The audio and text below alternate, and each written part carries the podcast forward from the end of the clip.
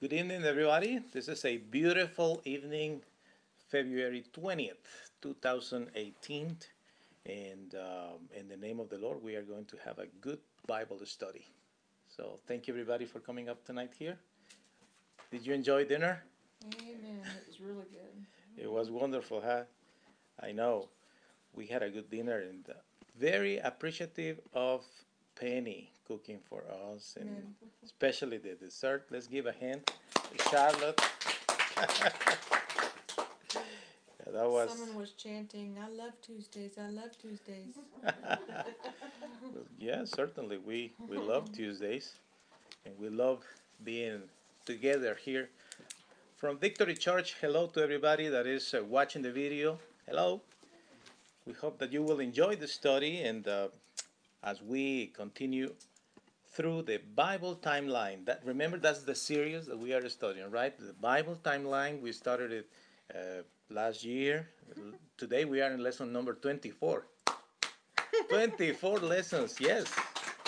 And we started it with Genesis chapter 1. We are right now in chapter 14. And there are a few verses that we will read, and I will ask uh, my wife here to read for us the, the scriptures and our material. Genesis 14, verse 17, and then from verse 21 uh, through the verse 24, please. Oh, Okay. Then Abram went home after he defeated Kedorlaomer and the kings with him. On his way home, the king of Sodom went out to meet him in the valley of Shaveh. This is now called King's Valley. Then the king of Sodom told Abram, Give me my people who were captured, but you can keep everything else. But Abram said to the king of Sodom, I promise to the Lord, the God Most High, the one who made heaven and earth, I promise that I will not keep anything that is yours, not even a thread or a sandal strap. I don't want you to say I made Abram rich. The only thing I will accept is the food that my young men have eaten. But you should give the other men their share. Take what we won in battle and give some to Aner, Eshcol, and Mamre. These people, these men helped me in the battle. Amen. This is a section of the scripture that uh, tells us what happened with Abram. Remember, Abram was called to take possession of the promised land. He left the, the, his parents' land in a big long trip.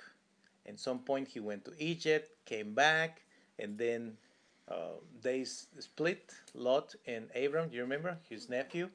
And then the nephew got captured, and uh, we remember Lo- uh, Abram came, rescued him. You remember? And then after that, when Abram is coming back with the victory, is when he met Melchizedek. And last week we studied about that. You remember how Abram gave to Melchizedek 10% of everything that he obtained. So this portion is exactly after that, except verse 17 that tells us that uh, what we were just talking about that he was coming home after defeating this one this one king and there is another king the king of sodom that also came to meet him and uh, in verse 21 we found that this particular king the king of sodom said to him give me my people who were captured but you can keep everything else and uh, this is probably one of the most interesting interesting responses that Abraham could give to anybody, and I love it.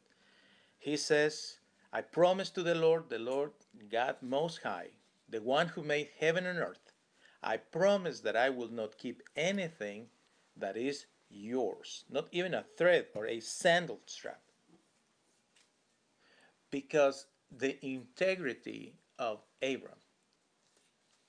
which is one essential characteristic that we should have as as believers. Integrity is not is not easy to find in these days, right?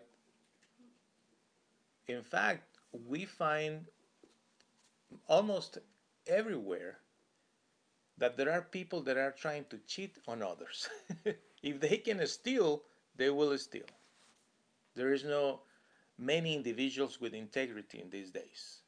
It's lacking, right? And uh, you know, let's face it, in the in the work world, and it is amazing how many people are cheating even with their work hours. Have you noticed that? It's amazing. They are, uh, yeah, using different methods today. You know, you can log in and out with an app or a computer or different ways. But that is one thing. The employee is there, clocks in, but then the next thing is going to the bathroom or going to the computer to respond personal emails, to do their banking. I mean, they can they can do a lot of things during the work time, but they are not working, and that is cheating, and we know that, right? Uh, in other contexts, there are people that they sign contracts to provide certain services, and uh, they say, I'm going to use this kind of material because it's the best material in the market. That's why my quote is so high compared to others. And the customer says, Sure, why not? You're right. I want the best material possible that is available in the market. And then the next thing that you know is the supplier is not using that high quality material, he said. Was lying, is cheating, just to get a little bit more profit. And you know what, guys? That is not right. And we know this. Stealing, cheating, lying, it's something that shouldn't be part of the Christian character. And sometimes, even if our profit is less than what we expected, or if our check is not as big as, as we expected or hoping, sometimes it's best just to say, well, this is what I got. Lord, help me, but I want to keep my integrity. And that is the encouragement that the Lord is giving us today. Whatever is what we do, guys, whatever business we do or job you have, whatever money you receive, manage that money with integrity. Do your part the best that you can. Because that is something that will touch the heart of the good Lord. I want you to think of this. Imagine you have one kid in your home and you see your kid working hard trying to please you and this kid is doing the best that he can or she can to accomplish the task that you assign you will feel touched when you see that you will say i like that i like that this kid is putting a big effort and i offer him just a little money I'm going to give him something extra. Don't you feel that way? Right? When you have a kid in your home and this kid is doing more than you expected, more than you ask him to do, it touches your heart. But there is no difference between this kid and you and your relationship with the good Lord. There is no difference. All that you need to think of is I will keep my integrity. Not like other people, right?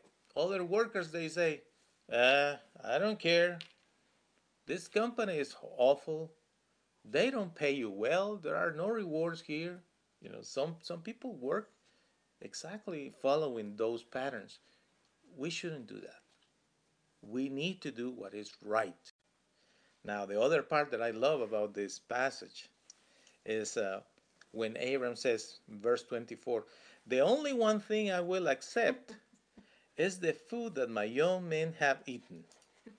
Too late, already got it. But you should give the other men their share. Mm-hmm. Abram was so fair. He wasn't interested in getting anything that was not his. But he was so fair that he cared for those who were with him. Abraham's character was the character of someone that is nice to anybody that was with him. And he fought for their rights. So here's the application for us today. we are in our workplace and we see that someone is working with us, is part of the company, and we see this person putting a lot of effort, and then we see the injustice of some people towards the, this individual. You might think, oof, I feel bad for him. I feel bad for them, you know. But uh, you know what? That's not my problem. I'm going to stay out of this situation. Some people will say, "That's wise, man. Be prudent. That's that's a good thing. You don't don't get between them because that's not your none of your business." But what we are reading here is a man with integrity like Abram. He thought, "No. They deserve something." And he said that and here is one one great point, guys, that we need to understand. When we disagree with somebody, if it's an authority, we don't need to yell. We don't need to make a scene. We don't need to go and, you know, hitting desks and making faces and doing this, you know, that's unnecessary when we disagree with someone, we can just tell that person and say, you know, it will be, you know, supervisor, I, I think it would be nice if you pay this person what you told him. Think about it, sir. you know? I want you to think of these characteristics, guys integrity. We don't take what is not ours, period. And second, if we can help others to get what they deserve, we should do it. But we are going to do it in a nice way. There is no need for us to go and fighting and acting like uh, I don't know even what what adjective used here, but you know, just out of control because there is an injustice. People won't respond to those things. Actually, when they act that way, they can get fired as well. But if you are nice, I bet the good Lord is going to be with you. And that is my encouragement for you today. Remember that. And for you friends that were watching this broadcast, we encourage you to put the Lord first. Remember what the scripture says Seek first the kingdom of the Lord, and everything else will be added to you. We wish you a beautiful night from Victory Church. We all here say to you, Good night and many blessings. Ciao. Ciao. Ciao. Good job. That was short.